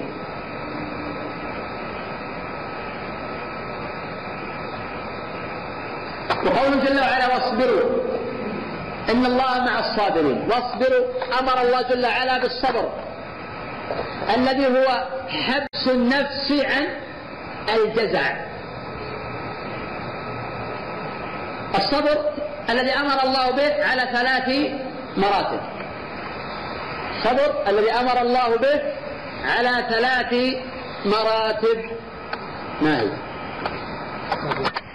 لحظة لا بد تعدها جميعا نعم. الصبر عن معصية بحيث الذي يصبر على أنه ما يفعل المعصية يصبر على ما يغتاب أحدا على انه يسعد النميمة على ما يشاهد حراما على أنه ما يرتكب ذنبا. فهو حين يؤدي العبادة سواء كانت واجبة أو مستحبة تحتاج إلى صبر. وإلا سرعان ما ينقطع عن أداء هذه العبادة. فالناس عنده صبر. ممكن يسبح في اليوم ألف تسبيحة. آخر ما عنده صبر. يسبح عشرا. استكثر هذا وأدنى بنعمته على ربه. وأنه وتد من وتد هذا الدين. وأنه سقط سقط الدين كله. لأنه يسبح في اليوم عنده تسبيحة. ما الثالث؟ الصبر على أقدار الله. بمعنى أنه إذا أصابته مصيبة يصبر. الله جل وعلا يقول ومن يؤمن بالله يهدي قلبه. قال علقمة هو الرجل تصيبه المصيبة فيعلم أنها من عند الله فيرضى ويسلم الله جل وعلا يقول اصبروا. إن الله مع الصابرين. وذكر الله جل المسلمين والمسلمات الآن قال والصابرين والصابرات. يا أيها الذين آمنوا إذا لقيتم فئة فاثبتوا. واذكروا الله كثيرا لعلكم تفلحون. هذا لا يتأتى إلا مع الصبر. ولذلك الصبر منزلة الصبر من الإيمان بمنزلة الرأس من الجسد. إذا قطع الرأس فلا حياة له. ولا قال صلى الله عليه وسلم ما أعطي أحد عطاء خيرا ولا أوسع من الصبر. حديث الصحيحين. وقال صلى الله عليه وسلم حديث مسلم والصبر ضياء. والصبر ضياء. إن الله مع الصابرين أي معهم بحفظه ونصره وتأييده وستره وغير ذلك. هذه معية خاصة للصابرين. وذا قال صلى الله عليه وسلم هذا المعنى من يتصبر يصبره الله. من يتصبر يصبره الله. وقوله جل وعلا كم من فئة قليلة. غلبت فئة كثيرة بإذن الله والله مع الصابرين. إذا غلبت الكدرات لا تكون إلا بالإيمان ونصر الله وتأييده والصبر. كم من فئة قليلة؟ لأن الإسلام لا ينتصر لا بعدد ولا بعتاده ينتصر بالحق الذي هو موجود في قلوب أهله وحين يتخلف هذا الحق عن قلوبهم يهزمون الصحابة على جلال قدر وعظيم منزلتهم حين أعجبوا بكثرتهم يوم حنين غلبوا. ويوم حنين إذ أعجبتكم كثرتكم. فلم تغن عنكم شيئا. وضاقت عليكم الأرض بما رحبت ثم وليتم مدبرين. ثم أنزل الله سكينته على رسوله وعلى المؤمنين وأنزل جنودا لن تروها. وعذب الذين كفروا وذلك جزاء الكافرين. الماديون الآن والسطحيون يعتقدون أن الإسلام لا ينتصر الآن في حروب مع الصليبيين لقلة عددهم وعتادهم.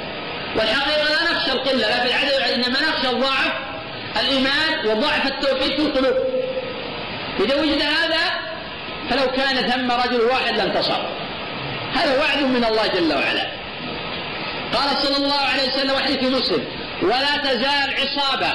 لا تصور أن فلان العلماء وطلبة العلم للجهاد والمجاهدين أن هذا يضرهم. لا لا يضر إلا أنفسهم. نص كلام النبي صلى الله عليه وسلم وهذا من البشائر. ولا تزال عصابة من أمة يقاتلون على الحق. لا يضرهم من خذلهم. إشارة إلى وجود الخذلان كتهيئة للنفوس. ولا من خالفهم. إشارة إلى أناس يخالفونهم في أفعالهم وطريقتهم ومنهجهم. وأنه لا يضرهم. لا من خالف ولا من خذل. فسيروا على بركة الله. لا يضرهم من خذلهم ولا من خلفهم حتى يأتي أمر الله تبارك وتعالى. عند أبي داود هذا لفظ مسلم لفظ أبي داود حتى يقاتل آخرهم الدجال. والحق منصور امتحن فلا تعجب فهذه سنة الرحمن. وبذاك يظهر حزبه من حربه ولا يجد ذاك الناس طائفتان. ولا يجد ذاك الحرب بين الرسل والكفار مدخاما وراس جلاله لكنما العقبى لأهل الحق ثابت هنا ثابت الديان. الشاهد من الآية والله مع الصابرين بحفظه ونصره وتأييده والله أعلم. إنني معك ما أسمع وأرى ألم يوجد خلاف في المعية هل هي معية علمية أو هي معية؟ تأييد ونصر؟ والمعية علمية مأخوذة أصلا من السمع والبصر أسمع وأرى فلا فائدة الحين من ذلك. لكن هو أليس ألم يجعل منهم خوف؟ واضح؟ فقال لهم الله إنني معكما. يعني أحفظكما فلا تخافا. فهي معية خاصة بالنصر التأييد. أسمع وأرى. يعني أسمع وأرى لا تخافا حين يريد يحدث بكما شرا أنتصر لكما. تعمل في المعنى؟ إنني معكما أسمع وأرى.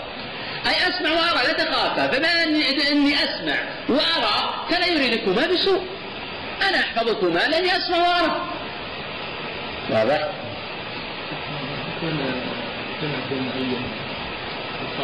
أي بلا شك العامة أسمع وأرى الله يسمع كل شيء. يسمع دبيب النمل. في صفات السوداء طول مثل ويرى دبيب النملة في صفات السوداء هو مثل الليل. نعم.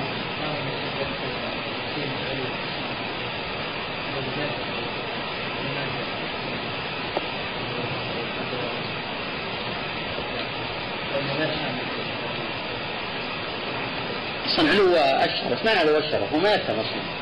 وحين ينفي هذا ما فهم هو ما فهم علو الشرف وش علو الشرف؟ إذا كان ينكر أنواع العلو الثلاثة ويقول له علو صفات وإن علو الشرف غير مستوفية للأسماء والصفات إذا هذا ذهنه ما يفهم. لما فهم معنى علو الشرف. معنى علو الشرف؟ في اسمائه وصفاته. واضح؟ فبالتالي أنت نفهم. إذا فهمنا لا مانع أن نناقش. نعم بارك الله فيك. بعضهم يكون في المعية معية خاصة الخاصة. لا ليس له أصول. إنما فقط قول الرسول تقدم منه قد تجرى على حقيقتها. يعني ما ما نأوله بالعلم نعم في قول أهل السنة في هذا. ولكن آه هو لا يقولون هؤلاء بقول الحلوليه ولا الاتحاديه ولا يعبرون بمعية الذاتيه.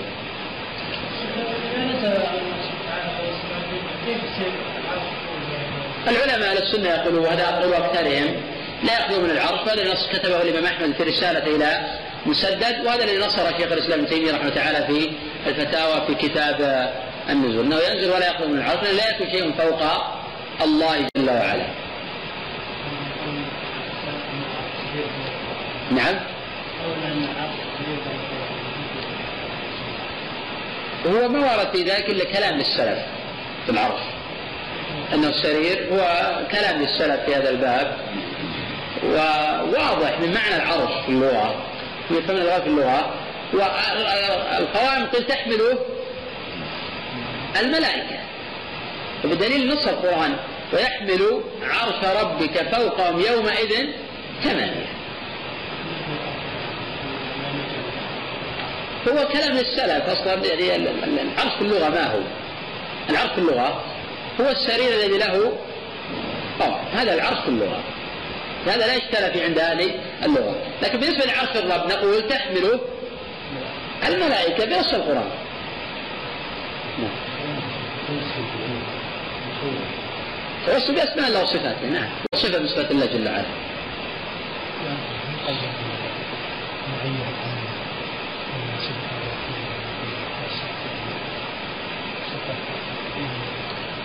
لا غلط. ما نقول إن المعيه العامة معيه ذاتية. لأن هذا لم لم يرد. ولم يقل بأحد من السلف ابدا. إنما قال في من قال السلف نعم معيه حقيقية كما قال ابن تيمية العقل ثم تحدث عن مسألة التوسع في بابها قال حق على حقيقة. في من قال معيه حقيقية لكن لم يقل معيه ذاتية. وإذا يقول معيه ذاتيه ما معنى معيه ذاتية؟ نعم. ما في معنى الملازمه لا اشكال فيه معية العلم ملازمة. أول معية الحقيقيه على القول الثاني هي ملازمة. لكن لا نعبر باللفظ الذاتية لأنه لم يرد.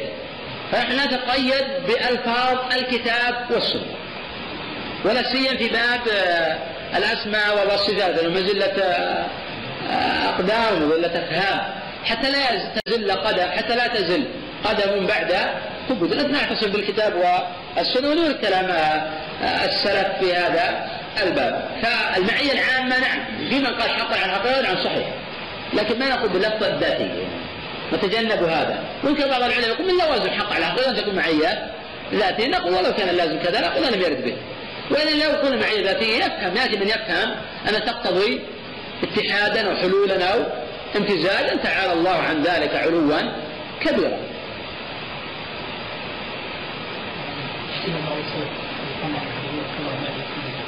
نعم. نعم.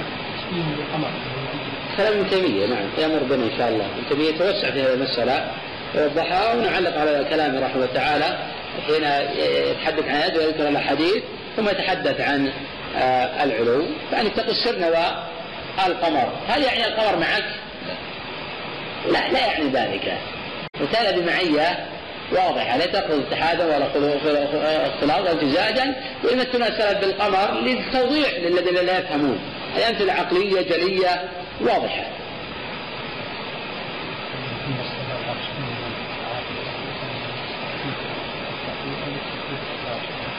هو بلا شك إنه عاطفه للترتيب بمعنى أن الاستواء كان عقب الخلق.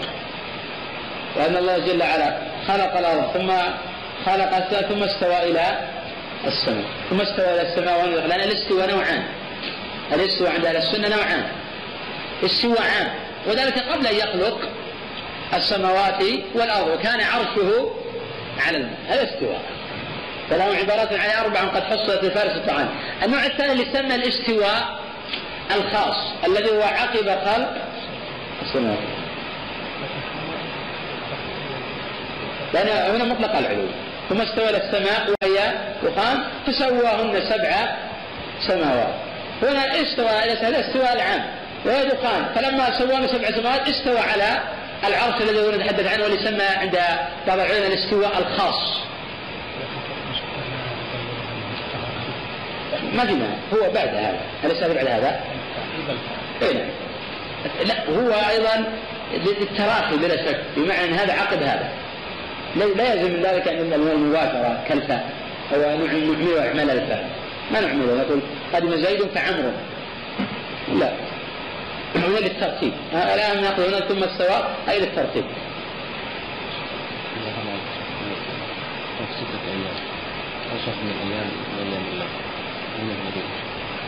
هو للآية فقط وإن يوما عند ربك يعني ما هناك الأخ يقول سؤال جيد. يقول الله خلق السماوات ست أيام. يعني هل هناك دليل نص صريح أن هذا من أيام الله؟ لا ما هناك نص صريح. إنما العلماء أخذوا هذا المعنى أن ما جاء في القرآن من الأيام؟ على أيام الله.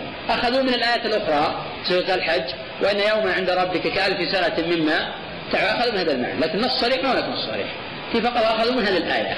وفسروا هذه الآية بكل ما ورد في الأيام. ولذلك آه لو قال شخص من أيام الدنيا هو الله قادر على خلق السماوات والأرض آه في أقل من ذلك. ما بين آه تغميض عين وفتح عين بل أعظم من ذلك. من قبل الأركان ولكن كما تقدم يتعلم عبادة التأني والحكم في اتخاذ القرارات وعدم التعجل ونحوه.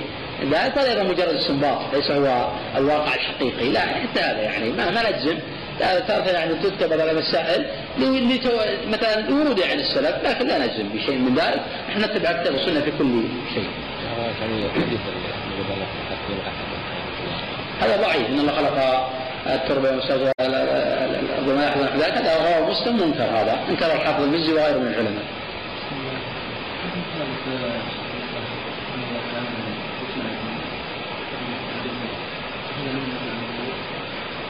لا ابن تيمية رحمة الله تعالى في مسألة المعية ما خالف الإجماع ويقول نحن أخذنا بظاهر الآيات يعني لا ينفي ابن تيمية تكون بعض الآيات يرد بها العلم ولا ينافي العلم.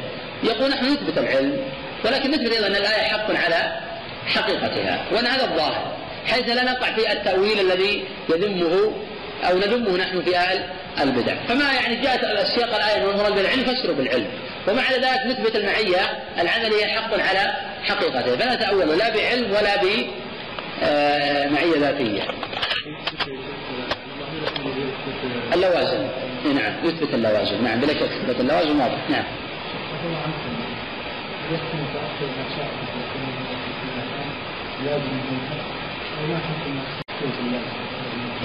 ولا يجوز التكفير باللوازم.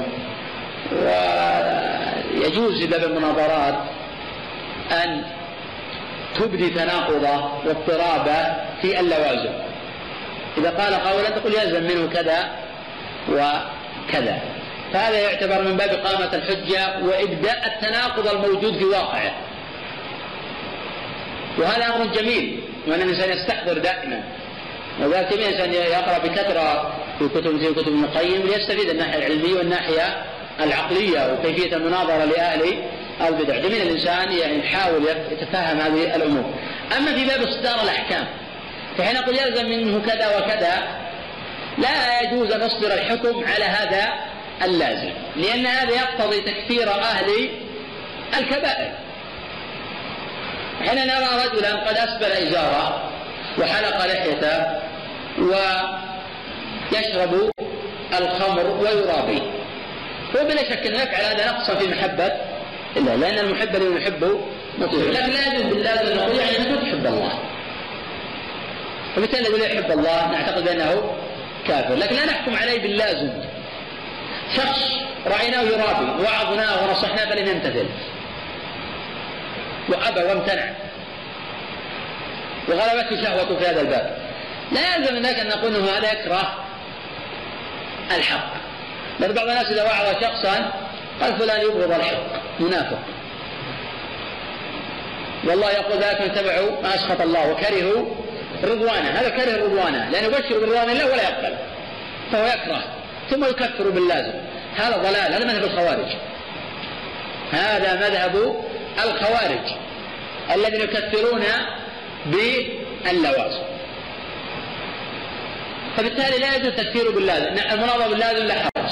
التكفير باللازم لا يجوز في الأصل لكن قد تأتي القضية قضيتين لارتباطها بلوازم أخرى ولكن ليس لذات اللازم ليس لذات اللازم.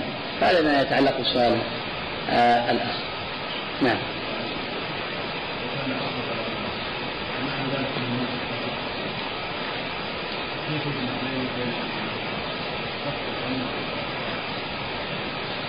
هذا فيما بعد. هذا قبل. هذا يحتمل قبل خلق الجنة والنار. يحتمل قبل خلق الجنة لأن ما ثم أحد أصلا. ما في خلق. وكان عرشه على الماء. والله هذا دلت عليه الأحاديث الأخرى نعم. لكن الأحاديث الأخرى المرفوع كحديث العباس حديث يسمى حديث الأوعال مضطرب. وإنما جاء حديث حماد بن سلمة عن عاصم آه، بن جود وحديث زر بن حبيش وأبي وائل أيضا عن مسعود آه، بين كل سماء وسماء 500 عام والماء فوق ذلك والعرش فوق ذلك والله فوق العرش.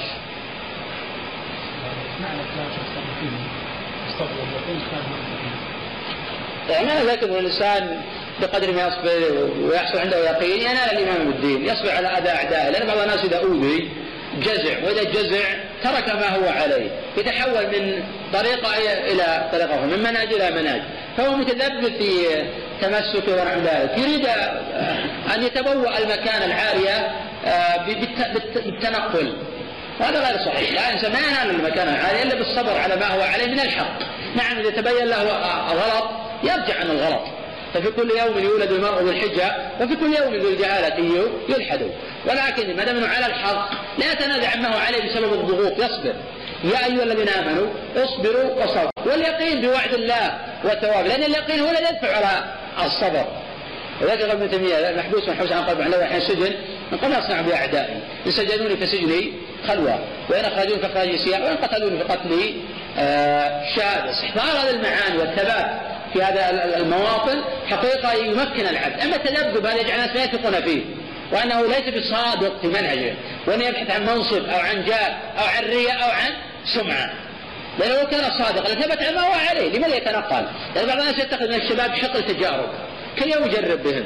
مرة هذا ومرة كذا. فيجرب بالشباب هذا غير صحيح. الشباب ليس حق التجارب يجرب بهم. مرة نقول بهم كذا مرة نقول بهم كذا. ويريد من الشباب يتبعوا في كل ما يقول. الطرح الأول والطرح الثاني. سبحان الله أبواق الشباب. لا الشباب ليس حق التجارب طيب لهم عقول ولهم فهم يفهمون. من حاد عن كتاب السنة يترك, يترك هذا. اسمي على نعم. الحمد لله صلى الله وسلم على نبينا محمد. تعالى هو الذي خلق السماوات والأرض بستة الله عنه أن قال قال رسول الله صلى الله عليه وسلم من غسل ميتا فليغتسل ومن حمله فليتوضأ.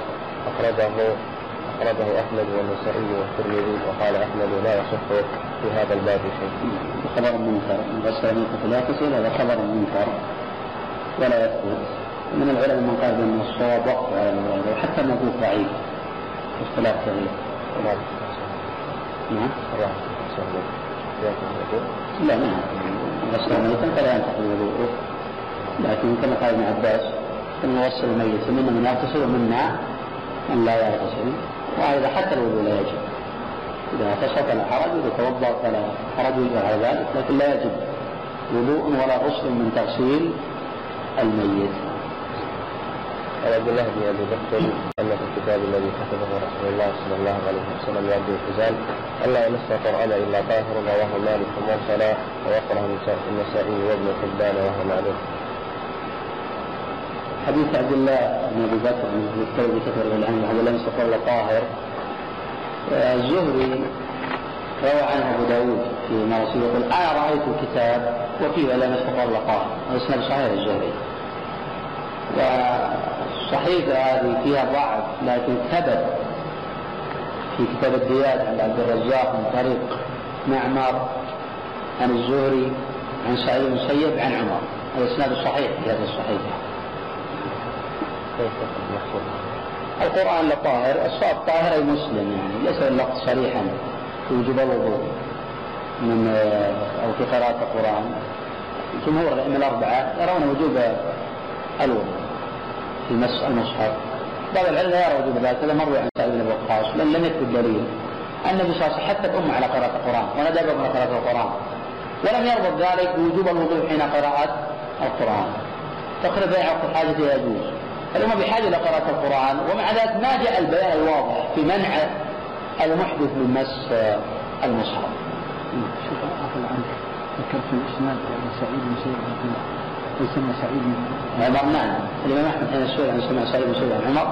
قال قال إذا لم يكن سعيد سمع من عمر فمن يسمع.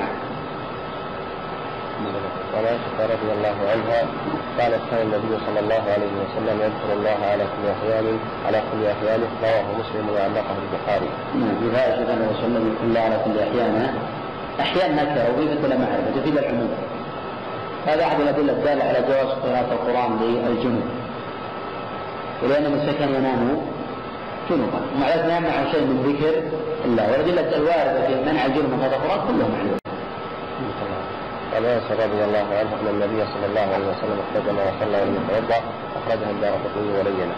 نعم. حديث أن النبي صلى الله عليه وسلم احتجم وصلى ولم يتوضأ هذا خبر ضعيف. ولكن بلا ريب أن خروج الدم من البدن لا ينقض الوضوء. وعن معاويه رضي الله عنه وعن معاويه رضي الله عنه قال قال النبي صلى الله عليه وسلم العين كالسهل فإذا نامت العينان استطلق الوكاء أخرجه أخرجه أحمد أخرجه أحمد والطبراني وزاد ومن نام فليتوضأ. وعند وهذه الزيادة في الحديث عند أبي داود من حديث علي دون استطلق الوكاء وفي كلا الإسنادين بعد. ولأبي داود أيضا عن ابن عباس رضي الله عنهما إنما إنما الوضوء على النار مضطجعا وفي إسناده ضعف. ابن معاوية العلم كالسهل في مجموع مروياته ضعيف حديث عباس إنما هو على المضجعه ضعيف وقد اختلف العلماء رحمه تعالى في نقل آه الوضوء بالنوم على ثمانية مذاهب وقد تزيد. والصواب من ذلك أن النوم ليس بناقض في نفسه كالبول والغائط. وإنما هو مظنة للنقض فمن غاب عقله لزمه الوضوء بما ظن ما يشعر قد يحدث ولا يدري. وعن أبي هريرة رضي الله عنه قال قال رسول الله صلى الله عليه وسلم يأتي أحدكم الشيطان في صلاته فيدخل في مقعدته فيخيل إليه أنه يحدث ولم يحدث فإذا وجد ذلك فلا ينصرف حتى يسمع صوتا أو يجد ريحا أخرجه البزار وأصله في الصحيحين من حديث عبد الله بن زيد وأخرجه مسلم عن أبي هريرة أو أيضا أخرجه مسلم عن أبي هريرة نعم. نحوه. نعم. أحدكم الشيطان صلاته في مقعدته لقلب واحد فلم يحدث. إذا فلا ينصرف حتى يسمع صوتا ويجد ريحا وأصل حديث الصحيحين من حديث عبد الله بن زيد بنحوه وهو هذا علاج نافع بالذات للمصوصين الذين يشكون أو ينزلون الظن منزلة اليقين وهذا غلط فهذا الحديث صريح أن اليقين لا يزيله إلا يقين مثله لأن الشك الطارئ على اليقين يعد لاغيا